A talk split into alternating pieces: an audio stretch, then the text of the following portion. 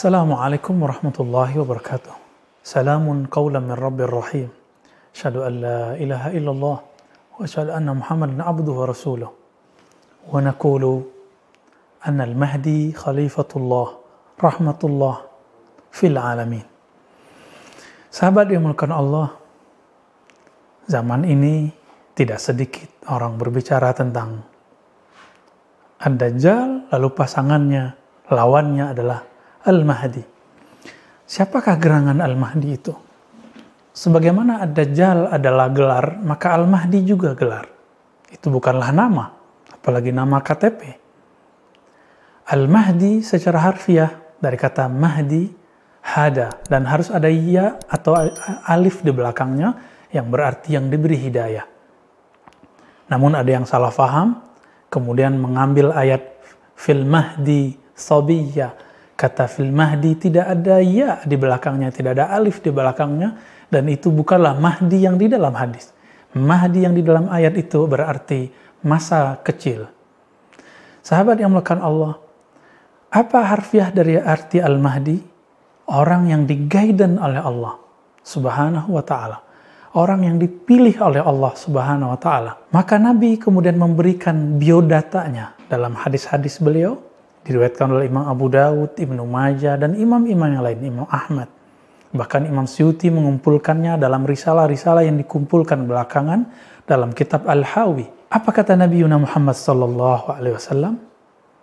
Al-Mahdi itu ismuhu ka ismi namanya seperti namaku. Itu secara harfiah. Nama ayahnya seperti nama ayahku. Sahabat melakukan Allah, jangan terjebak dengan terjemahan harfiah. Ini bahasa Arab, bukan bahasa Indonesia. Nama dalam bahasa Indonesia beda dengan ismu, ismi dalam bahasa Arab. Ismu dalam bahasa Arab, jika kita melihat misalnya syarah-syarah atau hasyiah Imam Al-Bajuri, itu berarti dua hal al-wasam dan al-ulu. Al-wasam artinya alamah, tanda. Tanda-tandanya sama dengan tanda-tandaku. Itu makna pertama. Yang kedua, ulu. As-sumu.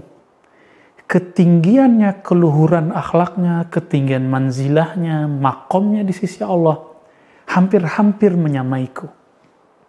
Itulah maknanya. Jadi jangan lagi diterjemahkan namanya Muhammad bin Abdullah. Kalau begitu sudah berapa banyak zuriat Nabi, para ashraf, para ahbab, ya, para sadah sayyid alawiyin, ataupun dari Bani Hus eh, dari Husain ataupun Hasan yang bernama Muhammad bin Abdullah, tapi mereka bukan Al-Mahdi. Kenapa? Karena dua makna ini tidak mencakup dalam diri mereka. Teman-teman yang bukan Allah, sahabat pencinta perindu Zuhurul Mahdi, kemunculan Al-Mahdi. Hati-hati nanti ketika dua tokoh ini, dua sosok ini memuncul, banyak orang mengira Dajjallah Al-Mahdi. Sebagaimana sebagian mengatakan Al-Mahdi itu Dajjal. Jika kita tidak diberi basirah oleh Allah, maka kita pasti tersesat. Semoga Allah menerangi basirah hati nurani kita semua. Kembali kepada tanda itu, maka datanglah Imam Al-Hakim At-Tirmidzi. Dalam kitab Khatmul Aulia, beliau hadiahkan kitab ini untuk akhir zaman. Beliau sezaman dengan Bukhari, sezaman dengan Muslim, berumur panjang.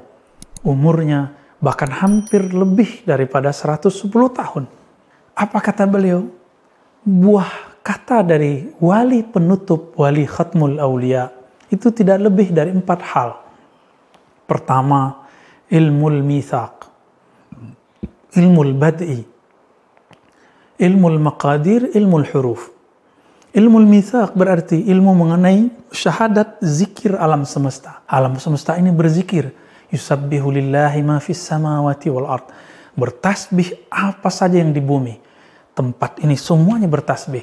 Benda-benda, tumbuhan, air, semuanya bertasbih. Bahasa-bahasa mereka Al-Mahdi lah yang faham.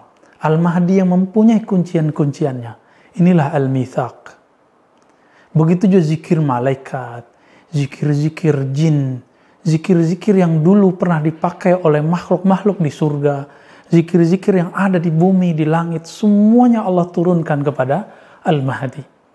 Sehingga meskipun Al-Mahdi itu sendiri atau jumlah pengikutnya tidak banyak, tapi karamahnya jauh akan mengalahkan Al-Masih Dajjal.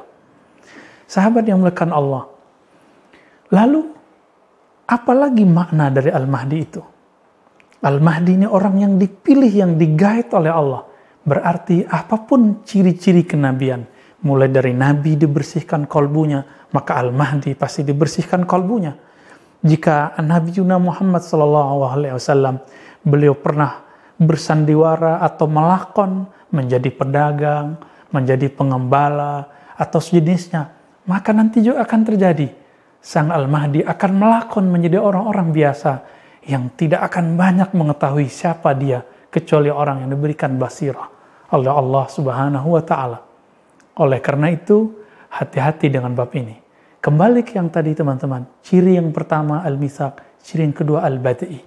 Al-bad'i mengetahui diberikan oleh Allah ilmu tentang alam-alam terdahulu sampai kepada fase azali alam ruh, alam janin, bahkan masa depan ilmu maqadir, bahkan ilmu huruf. Satu huruf pun di Quran, hamim, alif lam mim, semuanya ada makna yang mendalam dalam diri Al-Mahdi.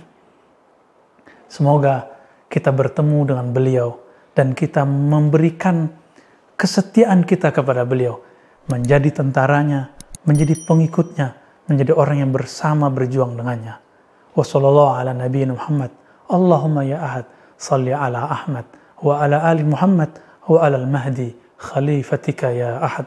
Assalamualaikum warahmatullahi wabarakatuh.